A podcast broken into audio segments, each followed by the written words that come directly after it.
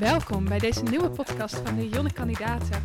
Vandaag mag ik Evelijn als jongere campagneleider met jullie in gesprek gaan. Welkom allemaal. Leuk dat jullie er zijn. Zeker. Nou, we gaan een goed gesprek hebben over de campagne. Want wat drijft onze jonge kandidaten nou? Wie zijn ze nou en wat gaan ze doen? Dat zijn onze toekomst. Dus welkom en veel luisterplezier. En ik ga jullie eerst even vragen om jezelf voor te stellen.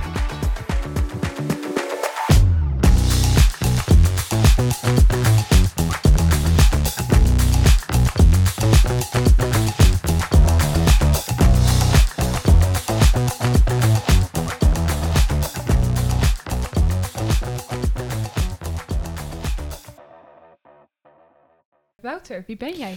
Ja, goedemiddag. Eh, ik ben Wouter de Reus. Ik ben eh 24 jaar, vader van een eh, zoontje van anderhalf, Joshua, en getrouwd met eh, Theresia. In het dagelijks leven eh, sta ik voor de klas, voor een basiskader VMBO. En ik geef daar het vak KCM, eh, een mengelmoes van geschiedenis, kunst, cultuur, eh, afgestudeerd als geschiedenisdocent. En ik werk eh, eh, ook nog in Vlaardingen in de gemeenteraad als fractievoorzitter van een eh, gecombineerde ChristenUnie-SGP-fractie. Wauw, dat je nog tijd hebt om de campagne te leiden. Mooi, Wouter. Annabeth, wie ben jij? Ja, ik ben Annabeth Roorwups. Ik ben 29 en ik woon in Utrecht, Kanaleiland, met mijn man Erik. En eh, nou ja, daar betrokken in de wijk eh, bij Huis van Vrede. En eh, dat is het zo ongeveer. Mooi, kort maar krachtig. Welkom. En jij, Antrude, wat drijft jou? Wie ben jij? Ik ben Antrude Oudman, geboren en getogen in Groningen. Ik eh, werk als jurist voor een uitvoeringsorganisatie. Ehm, en ben daarnaast sinds kort, anderhalve maand, commissielid voor de provincie Groningen. Mooi. Ik denk dat we ons eerste beeld van onze jonge kandidaten nu wel hebben. Nou ben ik wel benieuwd. Hoe zouden jullie je in drie woorden omschrijven? En dan kijk ik even naar jou, Antrude. Ja, Ehm, ja dan kom ik toch... Ik, ik ben opgegroeid in een landbouw, dus nuchterheid ligt heel erg voor de hand. Eh, nieuwsgierig, ik wil altijd alles weten. En optimistisch. Ik hou altijd hoop. Hoi. Mooi, zeker. Dat is zeker in deze tijd niet makkelijk, denk ik. Zeker. En Annabeth? Nou, die laatste had ik eigenlijk ook opgeschreven. Ik ben ook heel optimistisch. En ik denk altijd, het glas is half eh, vol. Ik ben heel enthousiast. Dus ik vind het ook super leuk om altijd mensen mee te krijgen. En ook in Utrecht voor de ChristenUnie enthousiast te krijgen. En ik ben ook gedreven. Dus eh, ik heb echt eh, eigenlijk een groot hart voor dingen. En ik wil ook echt ergens voor gaan. En eh, nou ja, dat zie je ook wel terug in eh, dat ik mijn baan heb en ehm PhD-onderzoek doe en bij de ChristenUnie actief ben. Dus eigenlijk gewoon omdat ik het allemaal leuk en belangrijk vind. Dus eh, zo. Hoe mooi politiek Mooi. wil je het hebben? Ja, mooi. Ja, zeker. En bij jij? Mag ik een beetje zeggen, ik ben een beetje Antrude en een beetje aan de bed. Nee, ik, eh, ja, is gevaarlijk, is gevaarlijk. Nee, ik, ben, ik heb drie woorden voor mezelf opgeschreven. Dat eh, zijn vriendelijk, benaderbaar en oplossingsgericht. Mooi. En die oplossingen, heb jij overal een oplossing voor? Of hoe, eh, Ik probeer voor alles een oplossing te vinden. Maar ik weet niet of het altijd lukt. Hangt ook van je omgeving af. hè? Zo is het. Zeker. Hey, en ik weet nu een beetje wie jullie zijn. ehm, maar dan gaat het natuurlijk over politiek. Wat is nou echt jullie politieke droom? Wat willen jullie graag bereiken? Ja, nou, ik denk uh, de meest simpele vraag is, is vrede op aarde natuurlijk. Hè? Dat is uh, het christelijke antwoord. Maar als je het aan mij vraagt van de politieke droom, dan is het een, Nederland waarin uh, mensen de kansen krijgen die ze verdienen. Dat, ze het niet moeten, uh, dat het niet afhangt van waar je, van, waar je bed staat, van waar je wieg, waar je wieg staat. Um, ik wil een Nederland waarin we vriendelijk zijn tegen elkaar en waar we tijd met elkaar doorbrengen. Op dit moment leven we echt in een land waarin mensen langs elkaar heen leven. We hebben geen tijd meer. We zijn, nou, ik kwam net met de trein hier naartoe en iedereen is met zichzelf bezig. Um, en ik hoop dat we een Nederland kunnen krijgen waarin we omzien naar elkaar. En uh, dat is mijn, is mijn politieke droom, om daar vorm aan te mogen geven. En zou je dan een soort VVD-campagne een pannetje soep naar de buurman willen brengen? Of hoe zie je dat voor je? Pannetje soep is toch meer een beetje SP, dat hè? zie je met, ook met VVD niet met doen. Het, met de tomaat. Uh, nou, ik vind dat een goede beweging van VVD als ze dat gaan doen. Precies. Um, maar ik denk dat dit veel meer is dan een campagne. Het is een oprechtheid. Uh, ik denk meer dat je in de kerkelijke sfeer moet kijken. Dat we zorgen voor onze naasten. Dat we langsgaan bij mensen die het nodig hebben. Van weten dat ze eenzaam zijn. Dat we af en toe eens even met de buren in gesprek gaan. Van, hé, hey, gaat het? Kan ik je ondersteunen? Als iemand ziek is, dat je een kaartje of een bloemetje brengt. En dat je, ze, dat je aan ze denkt. En ze ook in gebed bij ze bent. Dus dat, uh, ik denk Mooi. dat we daar meer aan mogen denken dan uh, een pan, alleen een pannetje soep. Het is wel een goed voorbeeld. Mooie gemeenschap. Mooi dat je dat noemt. Zeker. Zeker. En herkennen jullie dat? Of is uh, jullie politieke droom heel verschillend? Ja, ik herken dat wel. Zeker, uh, ik woon dan natuurlijk in Utrecht. En uh, nou ja, eigenlijk eh, datzelfde verhaal voor Utrecht. In de zin van, ehm, ik weet niet of jullie dat nog weten, maar in 2019, vlak voor de verkiezingen, was er een tramaanslag. En dat was dicht bij mijn huis. Treurig. En wat je heel erg merkte, was dat toen eigenlijk de hele wijk even stil kwam te staan. En toen hoorde ik op het nieuws ook mensen die zeiden, die bij de gast eh, in de flat woonde, die dit had gedaan. Ja, ik zag hem wel eens lopen op de galerij, maar kende hem verder niet of zo. En toen dacht ik Mm. van ja, wat als hij bij mij in de flat had gewoond? Had ik zijn naam geweten? Had ik geweten wie hij was? En niet op een negatieve manier, maar dat heeft mij wel toen aangezet om gewoon bij al mijn buren aan te gaan bellen, een WhatsApp-groepje te maken. En als buren ook een beetje... Ja, en dat heeft wel geleid tot een, eh, een eh, vriendschap met een Roemeense buurvrouw... waar ik een beetje de, de oogst van mijn moestuin deel. dus Gaaf. dat is een beetje wat ik voor me zie. Hè? Dus dat je in de stad met elkaar leeft. En nog wat breder misschien... dat in de stad en in Kanaleneiland is ook best wel veel beton. En er zijn heel veel autoplekken op dit moment. Dus we missen wel de verbinding met de natuur. We missen verbinding met dat wat leeft en wat bloeit... en wat ook goed voor ons is... Ehm, en ik heb met buren een eh, buurtuin gestart in de, op onze VVE-grond. En je merkt echt dat dat en voor verbinding met buren zorgt, maar ook ja, gewoon bloemen, bijen, egeltjes, leven brengt. Wat ook heel veel mensen een glimlach op, op hun gezicht geeft. En dat is, eh, ja, ik denk dat we dat in Nederland echt eh, wel wat meer nog kunnen gebruiken in de stad. Mooi, hoe je een negatieve ervaring of iets heel vervelends eigenlijk tot iets positiefs ombuigt. Ja, Voorbeeld voor andere mensen, echt waar. Mooi. Ja, heel mooi. En is dit ook de tijd dat je politiek actief bent geworden? Ehm, nou, ik ben op mijn vijftiende perspectieflid geworden. Dus dat is al, Wauw, eh. Dat is al even terug. Ehm, maar eigenlijk heb ik in mijn studietijd uiteindelijk de keuze voor ChristenUnie gemaakt. Eh, destijds eh, gekeken, er waren toen vier eh, GroenLinks-Kamerleden en vijf ChristenUnie-Kamerleden. Eh, dat was, waren een beetje mijn opties. En eh, toen uiteindelijk dacht ik, nou, die ChristenUnie die, die zet zich wel in voor de, ja, voor de dingen waar echt mijn hart ook naar uitgaat. Toen ben ik daar stage gaan lopen. Ja, en toen ben ik eigenlijk een beetje verslingerd geraakt eh, aan de ChristenUnie. Dus, eh, Als je eenmaal Mooi. binnen zit, kom je niet meer weg, hè? nee, nee. in positieve dan, zin, eh, in positieve zin. Zeker in de positieve Oké. zin. Mooi. Hey, en dan Trude, wat is jouw politieke droom? Ja, ik sluit grotendeels wel bij jullie aan, denk ik. Ehm, en niet alleen dat we eh, samen leven, maar ook dat we heel erg samen denken. Eh, en dat komt ook voort vanuit eh, mijn werk, denk ik. Ehm, ik werk voor een uitvoeringsorganisatie en het is heel tak, tak, tak. Dat is een dossier daar, dat is een dossier daar. Ehm, en we denken niet heel procesoverstijgend, namelijk dat een heleboel dingen met elkaar samenhangen. Mijn werk gaat heel erg over ehm bestaanszekerheid van mensen. En we denken behoorlijk in hokjes. en ik probeer het af en toe wel, eh, dat ik net even die, die mijl extra ga. Omdat ik denk, hé, maar als ik net even wat langer doorga... dan heeft deze persoon iets uitgevraagd bij een andere organisatie... dan werkt dat voor mijn gevoel beter. Maar het is super moeilijk om dingen aan elkaar te verbinden... en ook echt bij elkaar te laten zijn. Nou, dat merk je ook ehm, in commissies zelf. We hadden het net over commissiethema's. Jij zegt Ja. 42 thema's in je portefeuille. Ga ja. er maar aan Heel staan. veel, ja. Maar dat zijn dus echt die tak, tak, tak verschillende thema's naast elkaar. Die ook echt heel los van elkaar kunnen komen. Terwijl ze heel samenhangen. En ik vind Ja. dat ook, ben ik ook zelf na- naar aan het zoeken in mijn politieke werk hoor. Van ik heb zoveel thema's in mijn portefeuille. Hoe verbind ik dat aan elkaar? En hoe denk ik net wat meer buiten de actualiteit van hé, maar waar, wil, waar willen we naartoe op dit grote dossier? Visie, visievorming. Ja, Ja. in grote lijnen denken. Ja, ja. Dat is wel het kenwoord van deze politieke eh, tijd, volgens mij, de visie. Van waar gaan we heen als partij, waar gaan we heen als mensen? Ja. Want, Stip op de horizon. Precies. Want hoe doe jij dat nu eh, met de campagne dan, Antrude? Want je hebt zoveel portefeuilles eigenlijk, maar hoe ga je Mhm. dat samenbrengen tot één campagneverhaal? Ik denk dat ik dan heel... ehm, want mijn thema's als jonge kandidaat vooral eh, zijn landbouw en eh, duurzaamheid en cultuur en erfgoed. En dat zijn thema's die ik eigenlijk ook direct in de portefeuille heb bij de provincie. Ehm, en die probeer ik aan elkaar te verbinden door vanuit de omgeving van iemand te denken. Namelijk als jongeren zijn we... Nou ja, op een gegeven moment moet je een bewuste keuze maken van waar ga ik wonen, waar ga ik werken en wat geeft daarin de doorslag. Het zijn in heel veel gevallen gewoon echte voorzieningen. In een dorp kun je bijvoorbeeld terug naar de regio waar je vandaan komt, als je dat wilt. Eh, of is dat niet mogelijk omdat er geen woningen zijn of woningen die zijn niet ehm, voldoende verkrijgbaar of niet goedkoop genoeg. Ehm, is het OV goed genoeg? Ik heb zelf geen auto. Ja, dat wordt dan echt wel een probleem. Ehm, hoe is dus cohesie in de omgeving? Een beetje dat soort dingen. En cultuur en erfgoed werken daarbij, merk ik. Ehm, als ik het op mezelf betrek, ik spreek dialect. Dat verbindt men- mensen op een bepaalde manier. Ehm, en duurzaamheid en landbouw bepalen heel erg hoe je kijkt naar je omgeving. Ehm, landbouw is een hele grote factor in Groningen, waar ik natuurlijk vandaan kom. Eh, dat bepaalt ook de omgeving en de manier waarop mensen hun landbouw inrichten. heeft ook gevolgen voor de gezondheid van de omgeving, van de mensen die in de buurt wonen. Dus ik probeer vanuit de regio te denken, denk ik. En heb je daar ook, ik vind het heel mooi dat je het Mhm. zegt, hè, die, die, die, die overstijgende lijn en ook eh, mensen het brede perspectief laten zien. Ehm, maar heb je ook het gevoel dat je nu dat gesprek aan kan eh, met de mensen in, in, in Groningen dan, waar, waar je zelf vandaan komt? Je, je hebt gemerkt, zeker met de afgelopen verkiezingen van de Provinciale Staten, dat nou, toch wel flink gepolariseerd is. Veel Mhm. boeren een tegenstem hebben gegeven en, en daar angsten ook voor hebben. Eh, heb je het gevoel dat je ook die grotere lijn met hun kan bespreken en, en hun angsten kan wegnemen?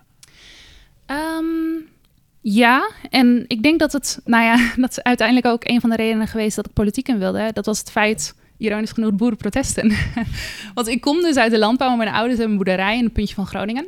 En wat ik rondom de boerenprotesten merkte is ehm, dat de mensen in mijn omgeving, al die boeren in mijn omgeving, die begrepen niet zo goed waar nou het hele punt op spaak liep. Dat ze waren niet wars van elke ontwikkeling of elke vernieuwing, maar je moet wel ergens naartoe gaan. En ik legde aan andere mensen uit van, ja, maar waar komen die boeren nou vandaan? Ehm, wat, hoe kan het komen dat het tot op een gegeven moment zo'n climax wordt dat je daar inderdaad met je trekt staat te protesteren? Dus die verbinding tussen de elementen was ik daar al behoorlijk aan mee bezig. En dat was ook het punt dat ik dacht, hé, hey, maar dan wil ik de politiek in, want ik wil deze thema's meer gaan verbinden. Mooi. Verbinding Ja. tussen regio en stad proef ik hier. eh, Op zich wel, ja. een hele Mooi. verbinding inderdaad. Ja, En ik heb jou natuurlijk gisteren ook gezien bij onze asielontour. klopt. Onze eh, motie, die we door Nederland gingen verspreiden. Want hoe doe jij dat dan met de rest van Nederland? Als je aangeeft geen auto te hebben, hoe zorg je dan dat je toch heel Nederland betrokken houdt? Nou, het openbaar vervoer, Het openbaar- absoluut. Mooi. Ja, nee, we hadden laatst een campagneactiviteit erover van eh, de Neder-Saxenlijn. Dat is een heel klein stukje spoorlijn dat nog gelegd moet worden tussen Emmen en Stadskanaal. En dat is eigenlijk, als het er ligt, gelukkig een route om Zwolle als het ware te vermijden. Om dan wat dat betreft niet één groot knelpunt te hebben als het eruit ligt dat je hangt. Ehm, en daar zijn we, ons, nou ja, Stineke van der Graaf is daar echt al vijf jaar loeiactief mee bezig. En er komen eindelijk wat stappen verder. Ja, hij Maar gaat die- komen? Hij gaat ook, jawel, Ja, jawel, jawel. Maar och man, het is een gebed zonder eind. Maar ehm, Durf het. Open, ja, absoluut. Openbaar vervoer is wel echt cruciaal. En in heel veel gevallen merk je gewoon, ehm, ook binnen mijn regio, dat het de boel verschaalt. Die buslijnen die worden een beetje ehm, worden verminderd. Wanneer kan het uit? Die afweging is niet puur financieel, want het gaat ook heel om de leefbaarheid van streken. Als die buslijn verdwijnt, wat betekent het dan voor dat dorp? Dus nou ja, openbaar vervoer is een, vind ik echt nou ja, de basis ongeveer van een omgeving om met goed fatsoen een alternatief te hebben voor een, een huishouden om te reizen. Helder, helder. En Annabeth, ik kan me zo voorstellen dat in Utrecht het openbaar vervoer totaal geen probleem is. Wat zijn nou onderwerpen waar jij dan echt wel mee bezig bent? Ehm, nou, in, in Utrecht, eh, dat klopt. Hè? Dus je kan overal goed met de trein naartoe. En wat in die zin het voordeel is, is dat daarom ook in Utrecht deelvervoer al best wel veel aanwezig is. Eh, deelauto's en eh deelfietsen, deelbakfietsen, et cetera. En dat daar ook veel eh, gebruik van wordt gemaakt. En dat de gemeente daar actief op inzet. Dus dat er zelfs bepaalde wijken worden gerealiseerd waar een hele deelhub naast gezet wordt. Zodat je daar met name gebruik van kan maken. En dat niet iedereen een individuele auto meer nodig heeft. Ook omdat de ge- ruimte gebrekkig is. Ehm, dus daar zie je wel een hele omschakeling in. Maar goed, daar heeft natuurlijk ook iedereen eh, zijn, zijn eigen plekken in. in. Eh, maar op eh, buiten Nederland is dat natuurlijk nog echt wel minder eh, goed geregeld. Dus af en toe moet ik voor mijn werk buiten Nederland. En dat probeer ik zoveel mogelijk met de trein te doen. Maar dat is nog best wel een uitdaging. En de prijs daarvan, nou gelukkig betaalt mijn werkgever daar over het algemeen voor. Maar die ligt ook stukken hoger dan, dan met het vliegtuig. Ja, en dat is natuurlijk, eh, nou ik denk dat de meeste mensen dat met mij eens zijn. Eh, dat kan natuurlijk gewoon niet. Hè, dus er moet zo snel mogelijk eh, moet het vliegen flink meer belast worden. En eh, treinverbindingen stevig verbeteren. Eh, want op zich naar Parijs en Londen, naar Londen gaat niet zo vaak, maar die liggen er. Maar naar andere plekken als Hamburg, Kopenhagen, eh, nou ja, die, die verbindingen die kunnen echt nog wel eh, een stuk sneller. Ja, Ja. en nu komen we natuurlijk bij de typische stemwijzervraag. Vind jij dat er meer geld naar het OV moet als de wegen er slechter van worden? Eh, het is het een of het ander, eh, begrijp ik. Nou ja, als ik mag zeggen, hè, de verbreding van de A27 bij Utrecht is eh, een thema waar we al jarenlang tegen zijn. En waar het Rijk maar blijft zeggen dat het moet gebeuren. Dat raakt een natuurgebied waar heel veel Utrechters... Het, het is echt het Amelis bos het, voor de Utrechters. Amelis? Oh, Amelis ja, ja. precies. Ja. Ja, en, en dan denk je van nee, weet je wel, we willen daar gewoon niet verbreden. Maar ja, dan moet je wel ook een ander verhaal hebben voor hoe mensen zich goed kunnen verplaatsen. Eh, en daarom denk ik wel dat investeren in het OV echt nodig is. Ehm, en juist ook op die plekken die Antrude aangaf, hè, zodat het noorden ook beter nog eh, nou ja, makkelijker naar de Randstad toe kan. En de Dus- Randstad naar het noorden toe. Nou, en Eh, het noorden naar het noorden hoor, want ja, daar is een Neder-Saxe-lijn Zeker. voor. Nou ja, het is, het is natuurlijk, het is Ja. natuurlijk eh, beschamend dat ik met de tijd dat ik onderweg ben naar Groningen, dat ik, Mm. eh, ik uit Vlaardingen dan, dus ik ben zo in Rotterdam met de metro, Ja. dat ik net zo snel in Parijs Ja. ben als ik eh, de aansluiting heb, als dat ik in Groningen ben. Ja, Min of dat is meer. echt Dat is bijna- wel een concreet bijna- voorbeeld van hoe Bijna erg drie, het is. het is bijna drie uur en drieënhalf uur naar, eh, naar Parijs. Ja. Zeker. En Annabeth, jij bent niet van plan dan om te gaan vliegen? Ja, af en toe komt het wel op Oh. vliegen aan. Hè? Dus, eh, dus Dat is eh, gevaarlijk. Ja, ja, ja. Nee, maar dat, daar maak je een eerlijke afweging eh, tussen. Het is nooit zwart of wit. Mm. Maar ik probeer wel zoveel als dat kan. dus afgelopen zomer bijvoorbeeld van, van de UK ben ik met de trein naar Londen gegaan, naar Bath. En overland tussen de UK naar Dublin gegaan. Nou, serieus, ik heb echt... eh, alle Britten die ik sprak hebben dat nog nooit gedaan. Hè, dus dus Diep- dat diep- is diep respect. fascinerend. Niet respect. Dat is gewoon fascinerend als je daarover nadenkt. Eh, en natuurlijk eh, duurde dat alternatief veel langer. En het is op dat moment even een principe dingetje van mij. Maar als je nadenkt hoe ver dat van het normaal af ligt, Ja. dan zijn we wel echt eh, ver van het padje af. Als je nadenkt over alle uitstoot van al die vluchten. Je, je hebt ook gesproken met de mensen, zeg je daar. Wat, wat weerhoudt die mensen er zelf van om, om- dan, om het om op die manier te doen? Dus waarom eh, pakken zij dan toch het vliegtuig in plaats van dat ze de alternatieven pakken? Nou ja, eh, prijs en reistijd. Ja. Het is goedkoper en het is korter. En dat is gewoon heel logisch. Ik, ik zou dat ook doen, weet je wel. Ik heb, al, ik heb gewoon, ik werk al best wel lang op het thema duurzaam beleggen. Ik weet wat de impact is van ons als Nederlanders. Dus dat duwt mij een bepaalde richting op die ik zelf graag wil. Maar de prijzen en de reisduur, ja, dat is voor veel routes op Parijs en Londen na en zo. Op veel routes is dat op dit moment gewoon echt veel langer en duurder.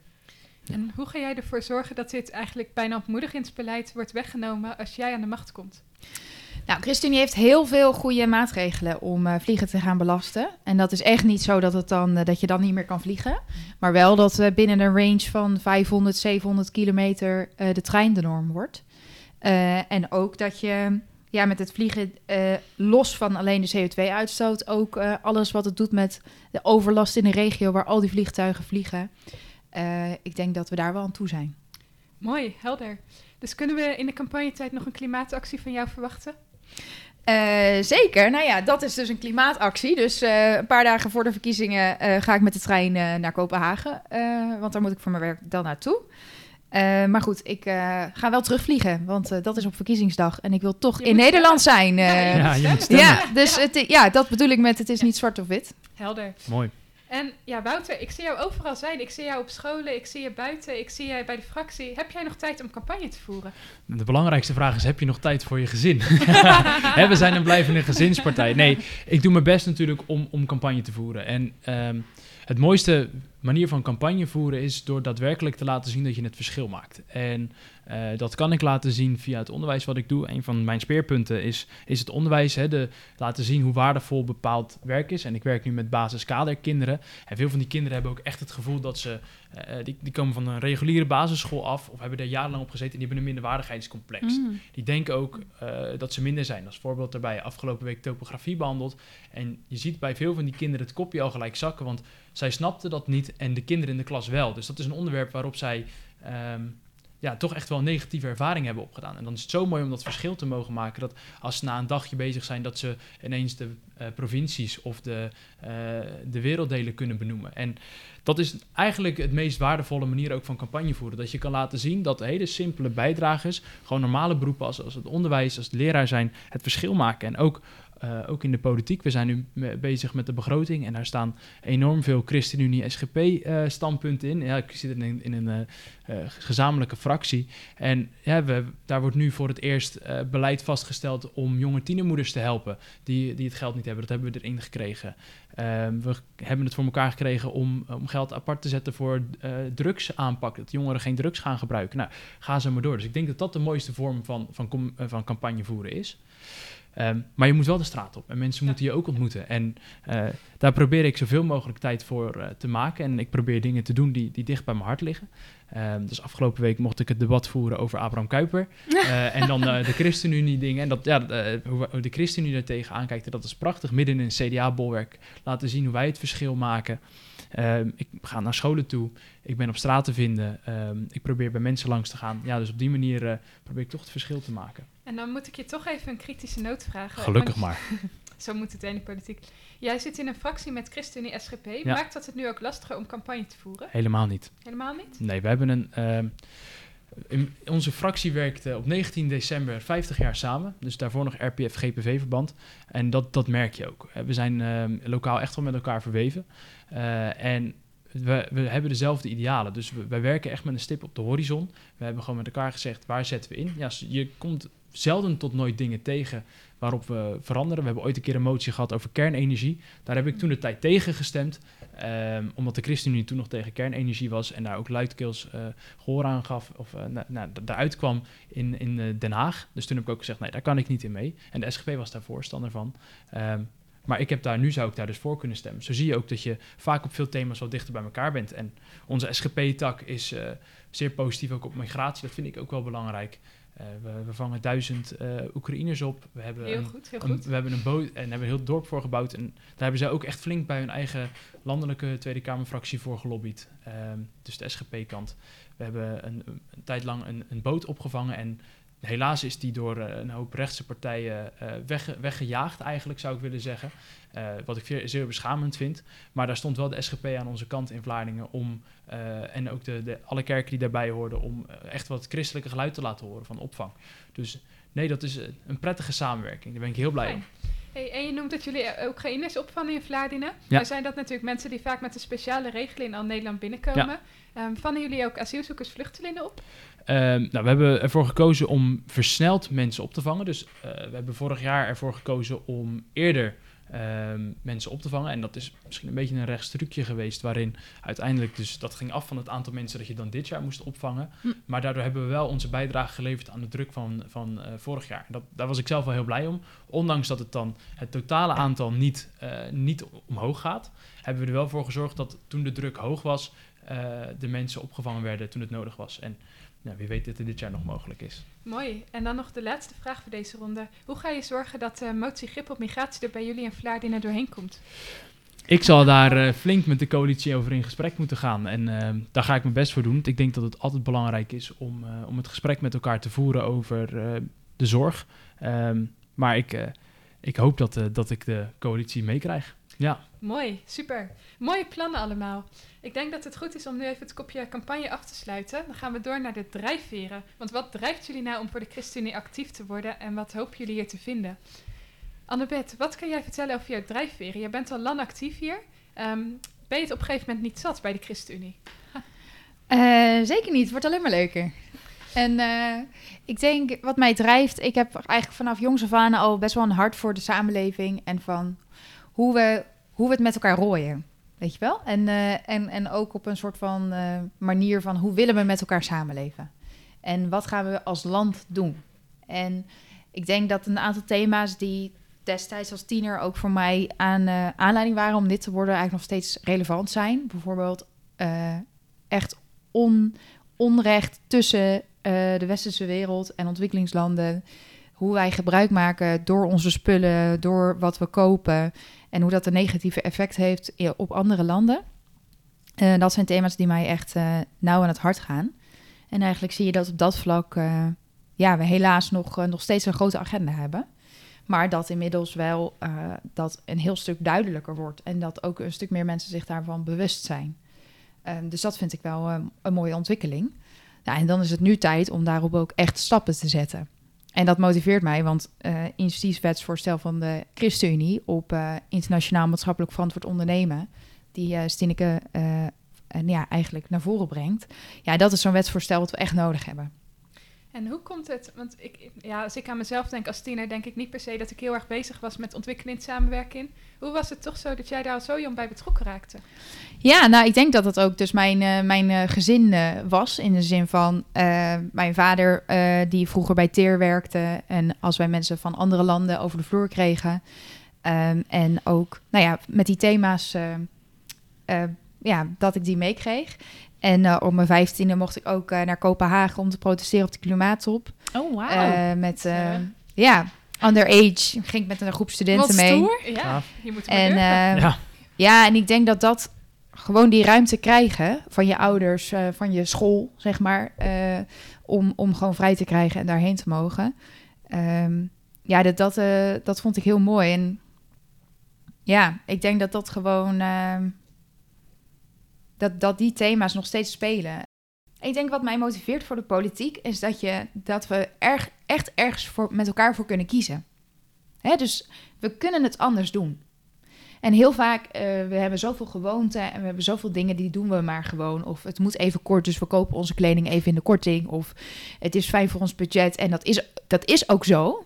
Maar wat er allemaal achter schuil gaat, dat zijn dingen waar Mm. we voor kiezen met z'n allen. En dat kan anders. En dat is wel echt wat mij drijft voor de politiek. En waarom ik echt een politiek van ideeën en van lange termijn heel belangrijk vind. Mooi. En Mooi. ik denk dat je dat ook zeker goed noemt. Dat het altijd makkelijk is om passief door te blijven gaan met wat we al deden. Maar juist die verandering heel moeilijk is. Ja, en dat, en dat is bij mij ook zo. Weet je wel? Dat is de voorbeelden die ik net noemde. Maar daarin kunnen we met elkaar optrekken. We kunnen elkaar, weet je wel, eh, eh, inspireren. En niet op een manier dit moet, maar wel op een manier wat kan. En eh, ja, en dat mag dan ook wel even prikkelen. En dan mag je even in discussie gaan. Daarvoor Mhm. zijn we hier ook. Eh, maar ik denk dat we dan wel een stap met elkaar vooruit kunnen zetten. Mooi. Ja, gaaf. Heel gaaf. Want hoe is dat voor jullie verder? Ehm, je drijfveren, hoe houden jullie die vast in de politiek? Ik vind dat een hele lastige, want ik ben zelf opgegroeid een heel hecht gezin, dus echt op platteland. Eh, en mijn ouders hebben heel geleerd van ehm, de waarde van mensen. Mensen laat je niet vallen. Mensen in alle gevallen en omstandigheden maken mensen tot wie ze zijn. En eigenlijk kun je daar, je kunt er eigenlijk niet aan afdoen, omdat het eh, omdat ik zelf in een heel bevoorrechte positie ben opgegroeid. En daar moet ik me ook bewust van blijven. En van al die voorrechten die ik heb ontvangen. Ehm, en het, het, het stomme van wat dat betreft van politiek is... dat je je zo volledig op kunt gaan in, in die, nou ja, dus die dossiers dat die er liggen... en de actualiteit die dan voorbij komt. En dat je dan dat overstijgende idee van... hey, hoe kijk ik hier naar mensen en welke rol... wie zijn degenen die geraakt worden... dat, dat kan een beetje uit beeld eh, ehm, verdwijnen... omdat je afgeleid bent door van... hé, hey, wat is hier het probleem en hier moet een oplossing voor verzinnen... of wat, is de, wat zijn de financiële ge- gevolgen. Gewoon echt een beetje dat doorrekenwerk. Ehm, dus ik vind dat wel een, een last. Dat mensbeeld probeer ik vast te houden. Want dat is wel de kern van waarom ik ook in politiek ben gegaan. Ik vind politiek ook geen doel. Dat vind ik heel ongezond om het wel als een doel te zien. Ik zie het als een middel om een aantal thema's die mij raken... en waarvan ik denk van, hé, maar daar heb ik expertise op... of daar heb ik echt een hart voor... ehm, om die bespreekbaar te maken. En ik wil niet dat ik wat dat betreft ga zeggen van... hé, hey, ik wil zo graag wethouder worden... of ik wil zo graag dit of dit en dit. Ik sta hier nu en ik heb nu deze rol als commissielid. Die wil ik naar behoren vervullen. Nou, en zo ga ik verder. En is dit de typische ChristenUnie bescheidenheid of is dit echt wat jou drijft? Nee, dit is echt wat mij drijft. Ja, drijft? ja. Want hoe ga jij zorgen dat je niet in een soort Haagse bubbel terecht gaat komen? Nou, Groningen is gelukkig heel ver weg van Den Haag. Ehm, nee, nee, nee, nee, ik blijf in mijn regio. Elke dag op en neer. het zit goed met jullie, ja, nee. Ehm, die Haagse bubbel, ja, poe. Ehm, ik heb het idee dat... Ik denk dat het heel helpt dat mijn omgeving... Tuurlijk, ik ben opgegroeid in, in een nest waarin mijn moeder wel actief eh, in de politiek was. Maar mijn meeste vrienden zijn ook zo apolitiek als maar kan. Dus op het moment dat ik daar ben, dan gaat het over heel andere dingen. Dus ik zit niet continu in die hele politieke mallenmolen. Want ik heb gewoon nou ja, genoeg vriendschappen die over die eigenlijk nooit over politiek gaan, behalve wanneer ze toevallig rondom de verkiezingen dat ze zeggen, oh hey, heb je een stemadvies? En in mijn geval kan ik nu zeggen, stem op mij. Maar in de meeste gevallen kunnen ze gewoon andere dingen doen. Kunnen ze nog steeds? ja, dat is, oh, dat is zeker waar. Ehm, dus ik denk dat dat helpt, dat je een beetje met beide voeten op de grond blijft staan, eh, omdat je niet continu in de politiek zit.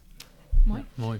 En Wouter, heb jij ook nog contacten buiten de politiek? Of heb je daar... ehm, Nou, ik ben natuurlijk wel op mijn achttiende al de gemeenteraad ingekomen. Dus dat heeft, wel een, dat heeft echt wel een, een, een behoorlijke impact gehad op het, op het leven dat ik heb gehad. Het jaar dat ik begon met studeren ben ik eh, raadslid geworden. En eh, nou, dat, dat heeft impact in de tijd die je besteedt. Waar de meeste mensen op de donderdagavond in Rotterdam eh, de studentenavond gingen doen, zat ik in, in de raadzaal te vergaderen. En het probeerde ik het verschil te maken voor de kinderen in de Westwijk. Ehm, en in andere delen van onze stad, het gemiddeld inkomen in Vlaarding is 25.500 Mm. euro. Dat was voor mij een enorme motivatie.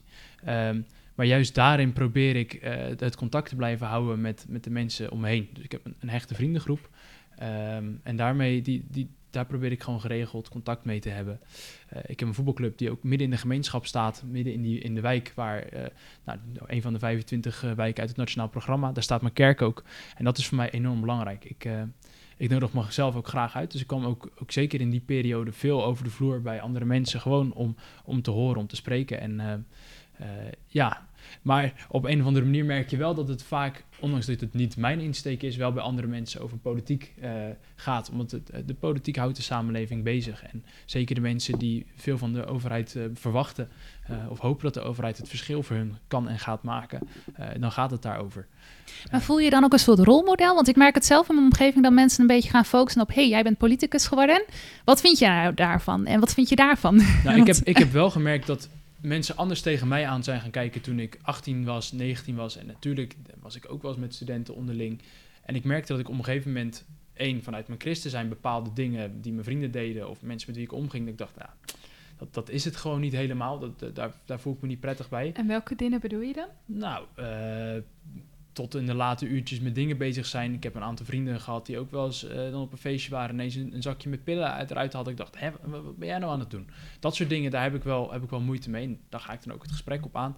Ik eh, probeerde me dan ook altijd wel... Ja, ik ben niet die jong papa, maar ik gedroeg me ook altijd dan dat soort dingen als een jonge papa. Van joh, doe gewoon normaal, doe die troep weg.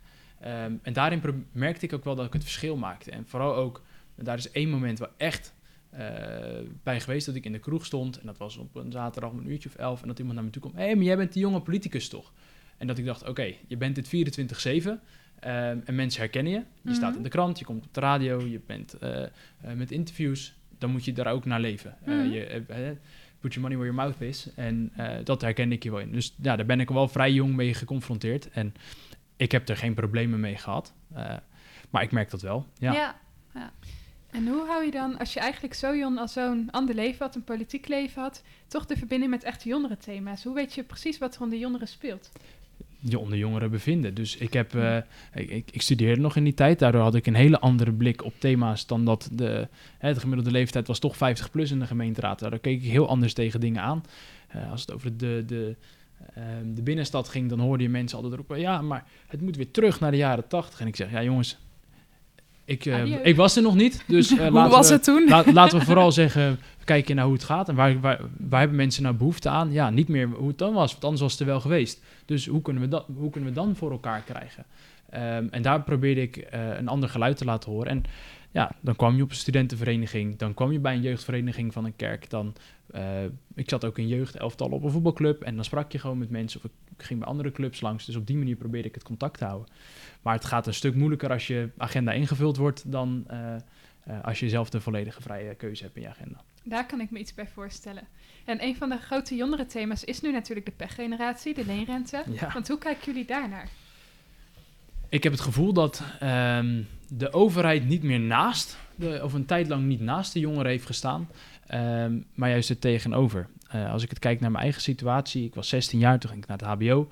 Ehm, ik werd geconfronteerd, um, mijn vrienden die wat ouder waren, die, die hadden allemaal eh, gingen studeren, die kregen een studiebeurs en ik niet. Mijn, mijn ouders werd de kindertoeslag werd, werd stopgezet, want je gaat studeren, je kan lenen. En overal waar ik kwam was het verhaal van, joh, ga maar gewoon lenen. De rente is 0%. Je hebt 30 jaar om dat af te betalen. Gelukkig had ik ouders die me daarvoor waarschuwden, maar ik zag er ook genoeg die, dat, die niet eh, die waarschuwing kregen. En ik miste daarin ook het stukje realiteit voor de overheid. En als je dan kijkt naar die pechgeneratie, ehm, ja, wat hebben ze nou gemist? Ja, toch zeker ruim 20.000 euro als het gaat om die basisbeurs.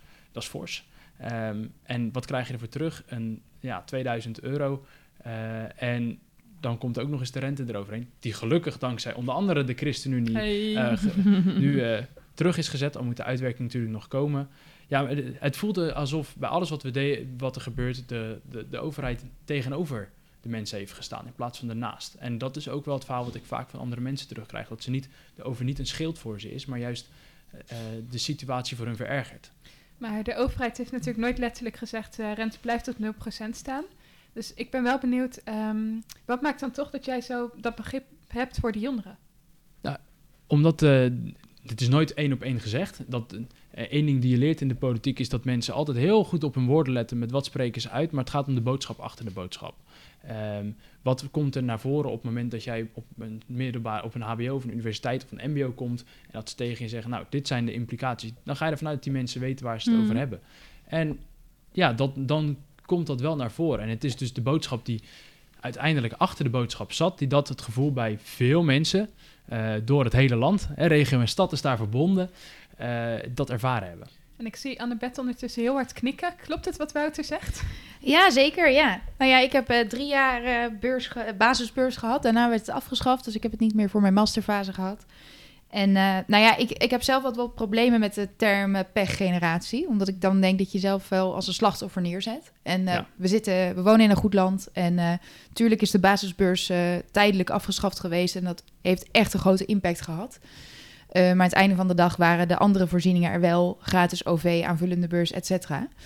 Eh, en ja, ik denk dat wat wel echt problematisch is geweest, dat, er, dat het leek alsof het gratis geld was. En dat bestaat gewoon niet. Nee.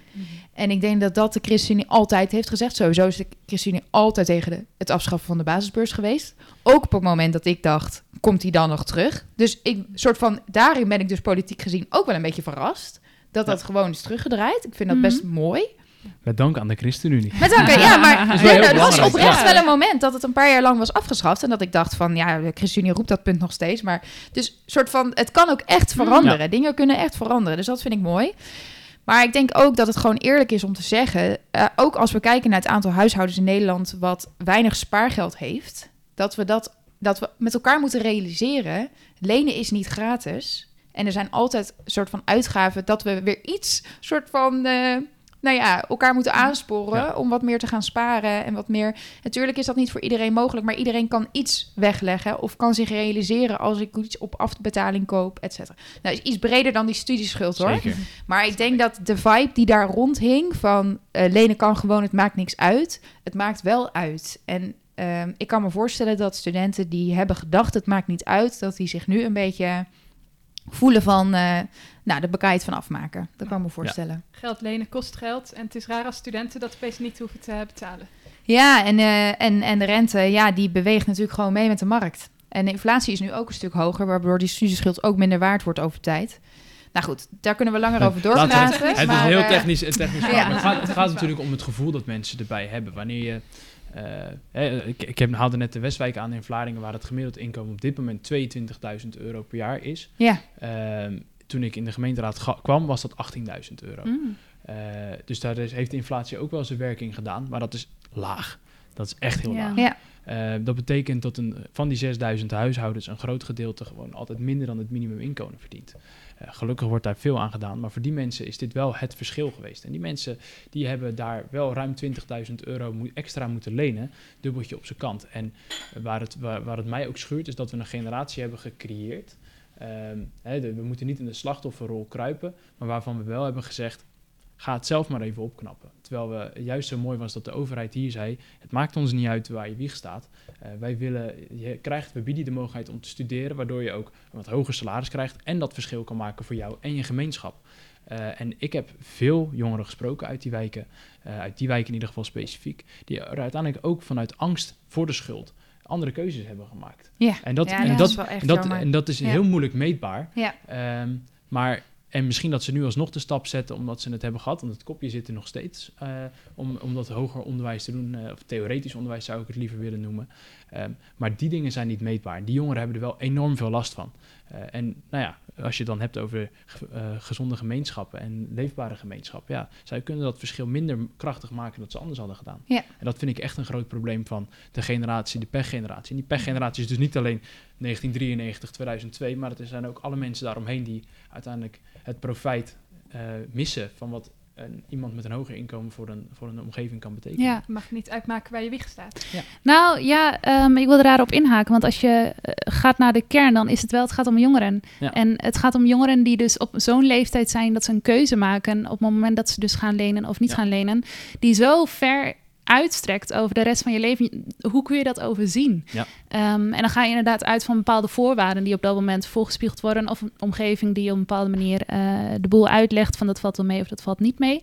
Maar we hebben het hier over jongeren. Het is sowieso al. Je bent heel jong wanneer je een keuze maakt voor je opleiding. En daarnaast dan komt het financiële plaatje erbij. En dan kijk je feitelijk dus naar een traject van 30 jaar. waarvoor je op dat moment een knoop doorhakt. Ja. Dat vind ik fors. Is het ook. En dat, dat is ook niet volledig rationeel wat dat betreft. Nee, het is eh, bijna 5 pro, of de 50% van het leven wat je geleefd Nou hebt. ja, dat je er daarom. even bovenop zet. Maar ik ben wel benieuwd, ehm, want ik kom natuurlijk uit 2001, dus ik heb twee keer halvering van het collegegeld gehad, ook door corona. Hoe, Ja. Ik voel me niet onderdeel van de pechgeneratie in die zin. Ja, dat is financieel gezien. Maar uiteindelijk zijn de gevolgen voor die generatie ook... eh, hè, de mensen die thuis onderwijs hebben gehad, dat is fors. En dan kijk ik ook weer naar een aantal leefjaren na jou. Eh, ik krijg veel meer kinderen op school die eh, met andere problemen te maken hebben. En als je de, naar de cijfers kijkt, dan in, van de kinderen tussen de 18 en de 24... heeft ruim 40% vorig jaar aangegeven een psychische aandoening te hebben. 1 op de 7 kinderen zit in de jeugdzorg. Dat is echt enorm. En daarin, als je dus een, een, een fijn huis hebt waar je niet continu op elkaars lip zit, ja, Hmm. dan maakt dat het verschil. Huiselijk geweld in de coronatijd is enorm toegenomen. Ehm, ja, dat zijn allemaal consequenties. Zeker. En ik vind dat, dat dat ook onder pech valt. Dus in die zin heb jij het geluk gehad dat je het niet in jouw persoonlijke sfeer dan zo geweest is. En dat je nu eh, nou, mooi op mag bloeien met allerlei functies. Maar er zijn ook mensen bij wie dat anders is geweest.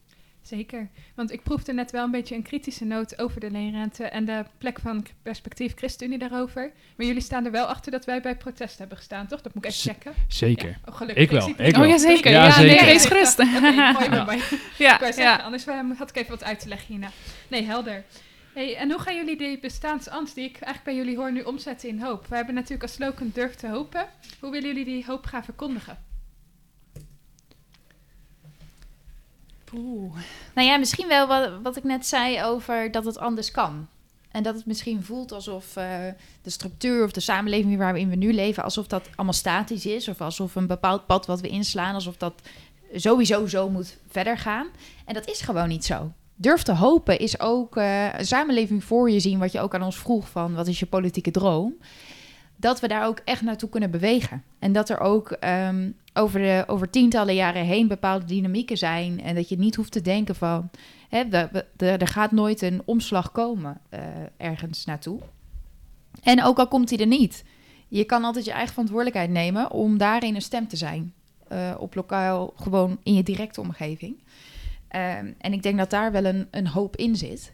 En ik denk ook dat, dat ehm, ja, ik denk dat wat helpt in bestaansangst. Want als we kijken naar alle uitdagingen die er zijn, alle problemen, dat jongeren dat een beetje lam kan leggen. Ehm, en wat ik wel hoop dat met het programma van de ChristenUnie, dat we niet alleen op de korte termijn, maar ook structurele oplossingen bieden. Ja. En dat is niet alleen maar tegengaan van klimaatverandering.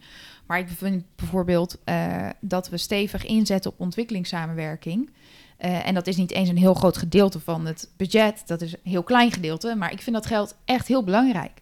Omdat we zien dat er nog steeds best wel wat landen... want de ChristenUnie wil ook echt prioriteit bij de armste landen... eh, die ook de meeste fysieke gevolgen van klimaatverandering Zeker. vaak ervaren. Eh, ja, dat is een hoopvol verhaal. Weet je wel, we kunnen daar echt een verschil maken. En ehm, nou ja, ik denk dat dat, dat, dat wel hoopvol kan, kan zijn. Mooi. En Antrude, hoe ga jij ehm, praktisch hoop brengen naar de jongeren? praktisch hoop brengen? Ehm, de jongeren, ja, dan denk ik vooral aan mijn omgeving. En ik ben opgegroeid in eh aardbevingsgebied in Groningen. Eh, en heel veel jongeren daar hebben te maken. ehm, of nou ja, er zijn zoveel huishoudens die de afgelopen jaren zijn eh, geraakt door heel veel stress. Omdat je dossier over de oplossing van de bevingsproblematiek maar groter blijft worden. En de oplossingen komen niet per se dichterbij. Ehm, dat zijn de dingen waarin we nu ook wel als, als dan kijk ik wel naar de provinciale politiek, maar ook naar de landelijke politiek. Ehm, er worden nu wel stappen gezet, uh, zijn we tevreden mee.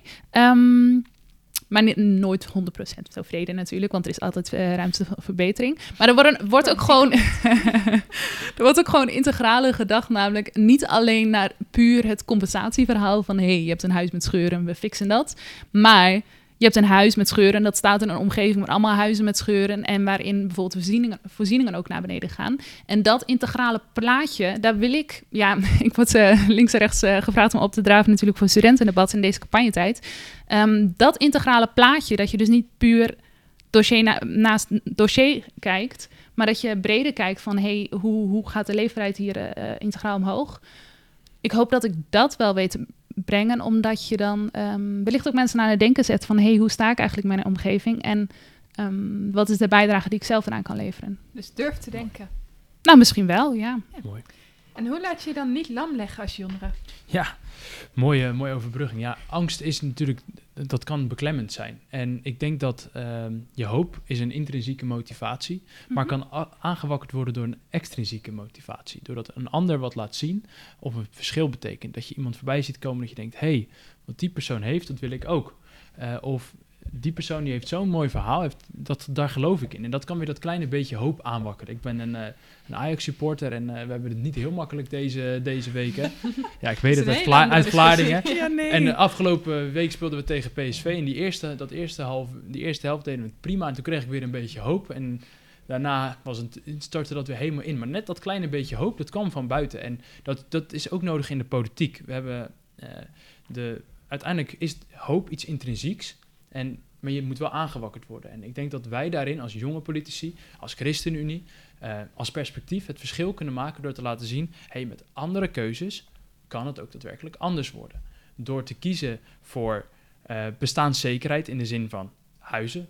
Uh, we, we, gaan voor bouwrente sparen. We hebben allerlei verschillende verschillen die voor jongeren beschikbaar zijn. Doordat je een breed palet aan voorstellen hebt liggen op allerlei verschillende thema's. Want het verschilt per, per persoon waar uiteindelijk die angst vandaan komt. Het is ook niet één ding. Het wordt, het wordt aangewakkerd door allerlei verschillende uh, punten. Denk ik dat het goed is dat we laten zien, hé, hey, maar voor al die punten, dat hebben we hier gehoord, dat is één.